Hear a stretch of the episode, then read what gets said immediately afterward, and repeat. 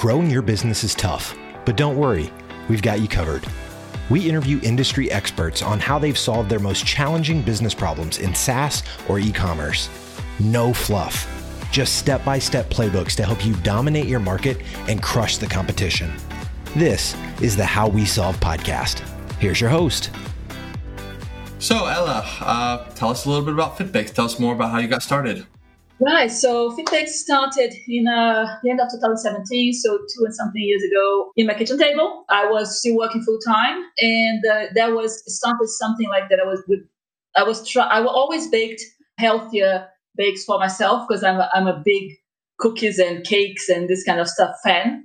But I always watched my weight and my and fitness, so uh, I always try to do something healthier. So I, uh, one day I decided to sell it and see how it would work if I did an online shop about it. So we did it, and uh, I did it myself. The first shop was all you know free and done by you know by me manually, and then I used to bake at nights and run to the post office to post the orders at a. Uh, so uh, it was like a, a second gig apart from my full time job. We used to run to the post office to post it at lunchtime and bake on the weekends and stuff. And uh, and well, two and a half years later, here we are.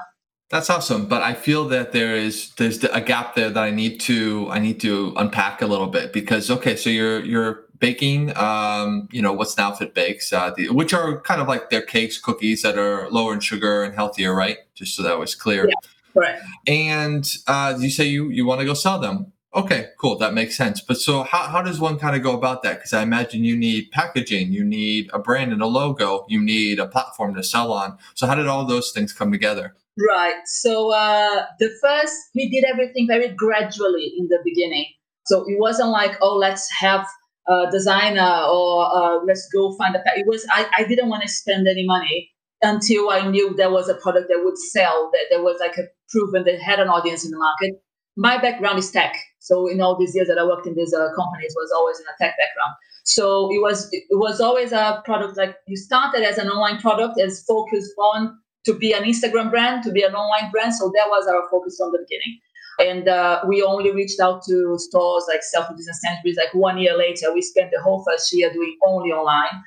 So uh, packaging and and, uh, and uh, shipping and all this kind of stuff and logos. It was the first logo we had was done on Fiverr. for literally five quid, and it was horrible. So, but then a few months later, I then I saw, okay, so that works. So let's you know register the brand, get a, a, a proper designer to develop the logo. So it was all bit by bit. We had uh, four different kinds of packaging so far. The first one again was a little tub that I used to buy on Amazon, and then now we actually have you know it's a proper personalized printed fit bakes. You know it's all it's on another scale now. But it, it wasn't it wasn't like I think people just sometimes afraid to start business because oh my god, I'm just going to have to invest this much money, and then what if you know, and then if it doesn't work? Well, not necessarily. You can start small and kind of feel your way through, which was what we did. Yeah, I mean, it makes total sense. I'm a big advocate of an iterative process, essentially with business, which is yeah, you start with the sort of the smallest uh, way to kind of get it out there, and then if you get traction, then you sort of continue to reinvest um, in it. So, okay, so I can, I can understand where the logo kind of comes from. That's Fiverr. Obviously, the product you're making yourself in a kitchen. Who was the first audience? Who were the first people that bought? We had uh, Slimming World and Weight Watchers members were massive the, from the start, and uh, gym goers as well. That's all from Instagram. That was uh, the first audience all came from social media. Okay, so and this is like your own personal Instagram account. You're saying, "Hey, I look what I just made. Um, I'm interested. Anyone would like to buy these?" No, it was more like a, from the beginning. We just I've created a, a, an Instagram account for the brand, and I started posting about uh, workout, about uh, cooking healthier, about even some NPD that was doing. I actually showed it. Like, look, this didn't work. So I think people love to see when things go wrong. It's hysterical. So like, so like, oh no, that didn't work at all. So what should I try next? So people I started talking about it. There was a lot of interaction with the with all the audiences. So. Uh, and I think we got very good run once we reached Slimming World and Weight Watchers ladies because the members of these groups, of the slimming groups, they actually have meetings once a week, physical meetings, and they talk to each other. And whatever they like, they share with their friends. And they have Instagram accounts where they follow each other. So once we got into one, it just was a snowball. Then just I think that was one of the first big break. So, what was sort of the next uh, step? Obviously, uh, was stage one is sort of you're doing it out of your kitchen. You kind of got this logo that you've kind of put together, uh, the Instagram audience. Uh, where did it go from there? at a certain point, it wasn't possible for me to bake myself anymore, but I didn't want to spend money in into an industrial kitchen yet. So we actually had four people baking in my kitchen. We had bakers hired here for quite a while. So uh, my kitchen became like just like an industrial kitchen itself. It was a bakery night and day, like not night and day, but it started at eight in the morning, went until night. It's just like you know they were baking whole day. And after that, then we got a, a few months later, we got our own kitchen, our industrial kitchen. But that was very brief because the intention was to outsource it, to outsource the production to a large factory because I didn't want to be doing production myself for one reason. I'm not a manufacturing expert.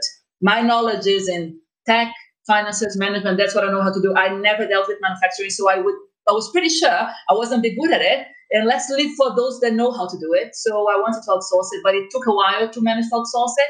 So we had an industrial kitchen in that that period. But uh, but after that, yeah, now it's it's done in a large factory. Got it. So you actually brought on some employees prior to kind of moving out into your own kitchen, and then you had this uh, temporary period of having an industrial kitchen before eventually kind of outsourcing to a manufacturing plant or something facility, I guess, yeah. right? Yeah. Interesting. Uh, and was it difficult to find somebody to to produce it up to the standards that you were looking for? Very difficult. We got turned down by, by three people, by three by three factories, for the reason the reason being your ingredients are too weird. How do you bake without sugar? Okay, so they weren't yeah comfortable with because I a lot of the the bars I noticed have like a gram of sugar or less, whereas like the competitor leading ones usually have like twenty plus grams, right? Yeah. So uh, so they were like, how how that's not gonna work how that's that that doesn't work. So I was like, well, it's not a point of doesn't work. I'm already selling it. And oh, and there was one guy, there was one that said, oh, but I'm sorry. So you just like do this little thing on social media. So like you sell, you just sell online. So you're not really, you didn't really start to sell yet. Uh, Amazon.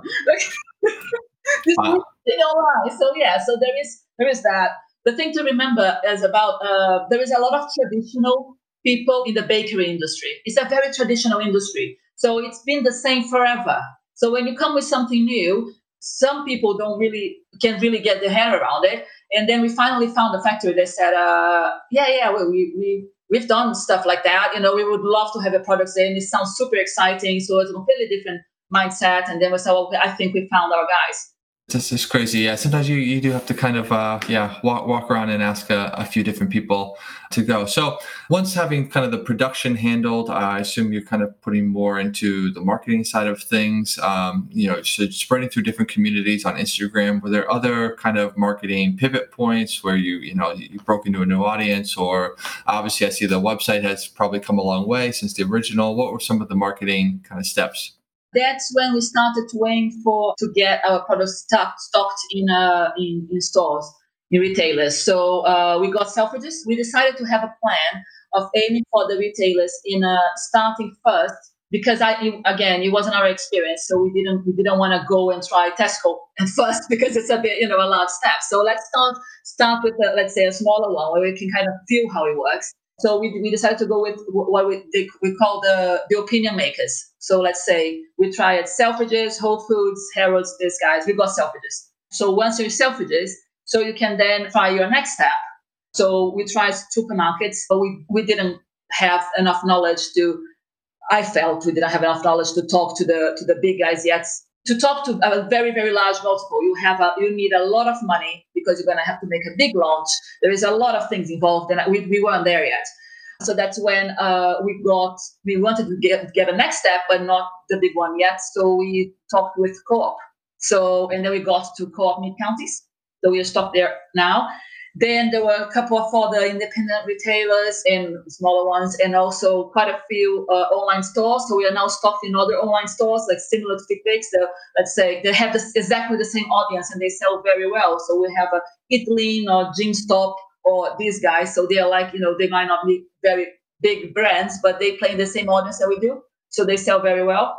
And then after that, after a year like you know learning and getting to to know and, and, and because you get a lot of stuff wrong as well it's a different ballgame to play with big guys like that then we was like okay so i think now we may be ready so we went for sainsbury's Okay, so a lot I want to kind of dive into there. So just start with like a small retailer. In my mind, I'm thinking you just walk into the store, you say, "Hey, can I speak to the manager in charge of like shelving?" And they say, "Yeah," and then you have this conversation. Is that is that correct? I mean, how do you actually break into a store, even a small store? If it's a small store, like an independent store, you know, the store on the corner of your of your street, you know, you actually walking there and you, you talk to the manager. If if the hopefully the manager will be the owner and then he usually is the guy that buys. You actually to buy to the to the person to the buyer, basically. That's who you're aiming for. We didn't do much of that because, uh, to be honest, with nothing against it, I would love to be to be able to do something like that. It's just that uh, our product shelf life is a bit limited, so we can't go to stores that are very small. We have to go to stores that sell a lot. But Selfridges, for example, which is a, uh, was our first uh, retailer, we we sent an email. That was it sent an email. Uh, I sent to Harrods as well. I sent to uh, Fortnum Mason as well, and they time they, they never answered, but Selfridges answered. So there you go. Okay, simple, right? Uh, it doesn't need to be overthought. You just you send someone an email and you see.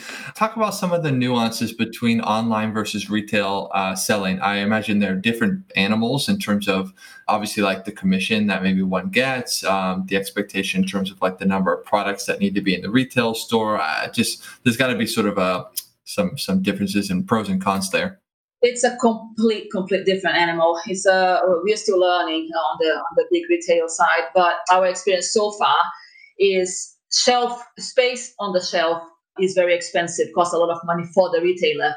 They are not able to charge for that anymore uh, like they used to be but uh, it's it's cost. It's something that's sitting there. Like imagine how much is worth a space on the shelf of selfridges or oxford street that's a lot of money. It costs them a lot of money, so they need to occupy that with something that's gonna that's gonna sell. So if you don't keep a certain rate of sale every week, they will get you out. They will ask you to leave. So uh, there are some spaces in the shelf that are more expensive, like in the chiller. If you're in the chiller, it's even more for them because it's restricted. You know. So this kind of stuff you have to to to understand. You have to understand that also you have to understand that it's not it took us a while to understand that it's not only oh oh yeah we sold to Selfridges great. Yeah no now you have to get your products off their shelf. Now the clients have to buy because if they don't buy they're not going to order from you again. So we must be doing something right because we've been there for over a year. So that's good.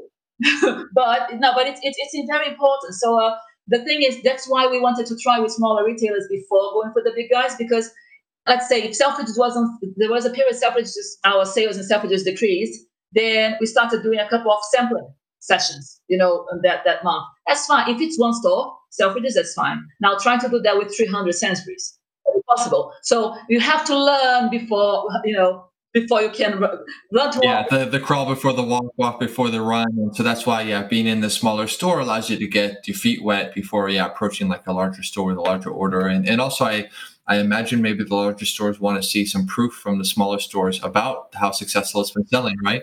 Absolutely, absolutely. I mean, the fact that you you are in a store and you have you have data to show the big guys, uh, and uh, funny enough, that's where the online also helps the retail because if you have online data to show, like, look, we sell over twenty thousand packs of cake per, month online. Here it is. So, well, that's when the retail like I can bring additional. Uh, that's the other thing the retailers care a lot. The most important for retailers is your rate of sales and if you're bringing additional sales to them.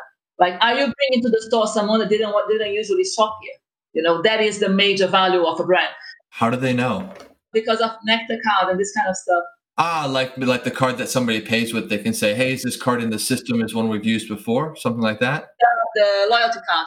Ah, the loyalty card. Okay. So if you're bringing people outside the loyalty cards, that's very valuable for them and that's what we we, we kind of showed Sainsbury's, like saying like, look, we have brought these people that never bought. So never, we actually had when we launched there, we actually did a massive promotion on Instagram saying, you know, the cakes you buy online, you can now buy in your local Sainsbury's. So we drove our clients to their stores. Yeah, you would make more money to have them sell online, but you'll get better credibility with the store if they actually go to the store in a sense. So the long term funny enough, it's not that much more money online. People really always think it is, but it's, it's it is a little bit, but it's not that much because online, what people have to remember is that, let's say, people usually buy from us a, a pack of 10 cakes. So 10 cakes, but there is shipping and they have free shipping. So the shipping of that shipping, it's a lot of your margin. So the margin of supermarkets that we have in New York today is just a little bit below online. It's not the good. The only the good advantage of selling online is that you get paid in advance. Yeah, that's true. Okay. Supermarkets take a long time to pay you. So yeah. Sure. And I guess, yeah, you get to maybe build up uh, an audience or followers or something like that's a little more, uh, I guess, of your own, so to speak. But are there any sort of certifications that are required to sell a food product in a country? I mean, do you have to kind of go and tell us a little bit about that? If you want to just sell, let's say, to online or to sell to your local stores or, you know, or even to Selfridges, they only require a, a, certification from your council. So if you want to open a brand, if you want to start baking, you know, or doing anything in your kitchen, uh, you call the council first. You, you, you go online and you uh, apply online, uh, uh, and the council sends somebody over to check on your kitchen to see if your hygiene procedures are also. There's a lot of procedures you have to follow about uh, hygiene and what happens if a product goes wrong. How do you record the product? There is a lot of stuff to go. So that's but that's the council certification. That's why you see those uh, labels on on, uh, on some restaurants on some places windows that say a five star hygiene rates. If you have seen it, that that's what it is. That's a council. So that's that's to sell to stores, the smaller stores. When you go to sell to a multiple, like multiple being the big supermarkets, so uh, Sainsbury's, Tesco, and these guys, they required something called SALSA or BR, BR, BRC, which are massive certificates that you know that, that you you wouldn't be able to get a certificate like that in your home kitchen. It's not allowed. You have to have either a factory or a proper industrial kitchen, and every it's it's audited. It's it's a big it's a big process. Yeah. Got it. Interesting. Let's talk a little bit about COVID, unfortunately, but I am interested because obviously you have a production facility, and um, how has or has not COVID kind of affected you know your business? Right. So that was like a, a roller coaster couple of months for everybody.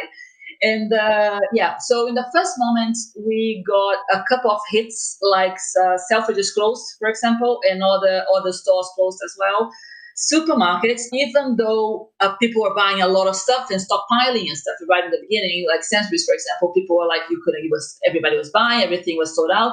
Unfortunately, the food to go area, if anybody paid attention to that, nobody was buying that because you're not going anywhere. So why would buy the food to go? So that didn't sell at all. If you look at chillers, and then food to go and confectionery, like you know that area, people would buy like they say chocolates in the back of the store, but not the small ones in the front. So so we, we were in the front, so we were this kind of product. So we, we got a lot of decrease in sales in retailers, which was a big hit. We had stock going off. We had uh, uh, in supermarkets, in Sainsbury's warehouses, uh, because it's it's cake, so it has a limited shelf life. So we had a lot of issues with that, and uh, so was a was a bit a bit of a big hit. That was a big hit.